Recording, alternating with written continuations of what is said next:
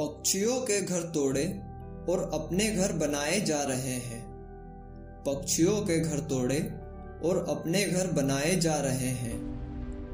पेड़ों के साथ साथ, पेड़ों के साथ साथ उनके घर काटे और जलाए जा रहे हैं। पिंजरों में कैद थे, पर ठिकाना था। पिंजरों में कैद थे, पर ठिकाना था। अब आज़ाद है, अब आज़ाद है। पर आसरा कहाँ पाना था? मनुष्य मनुष्य प्रकृति का संहार किए जा रहा है। मनुष्य प्रकृति का संहार किए जा रहा है।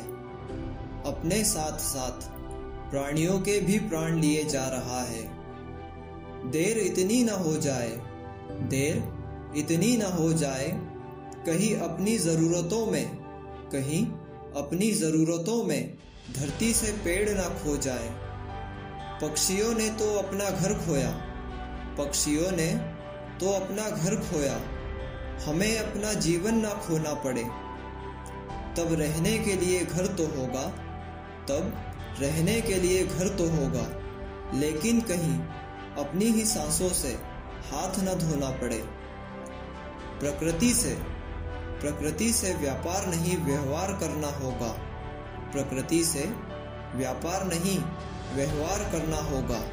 जितना वो देती है, जितना वो देती है, उससे दुगना, उससे प्यार करना होगा।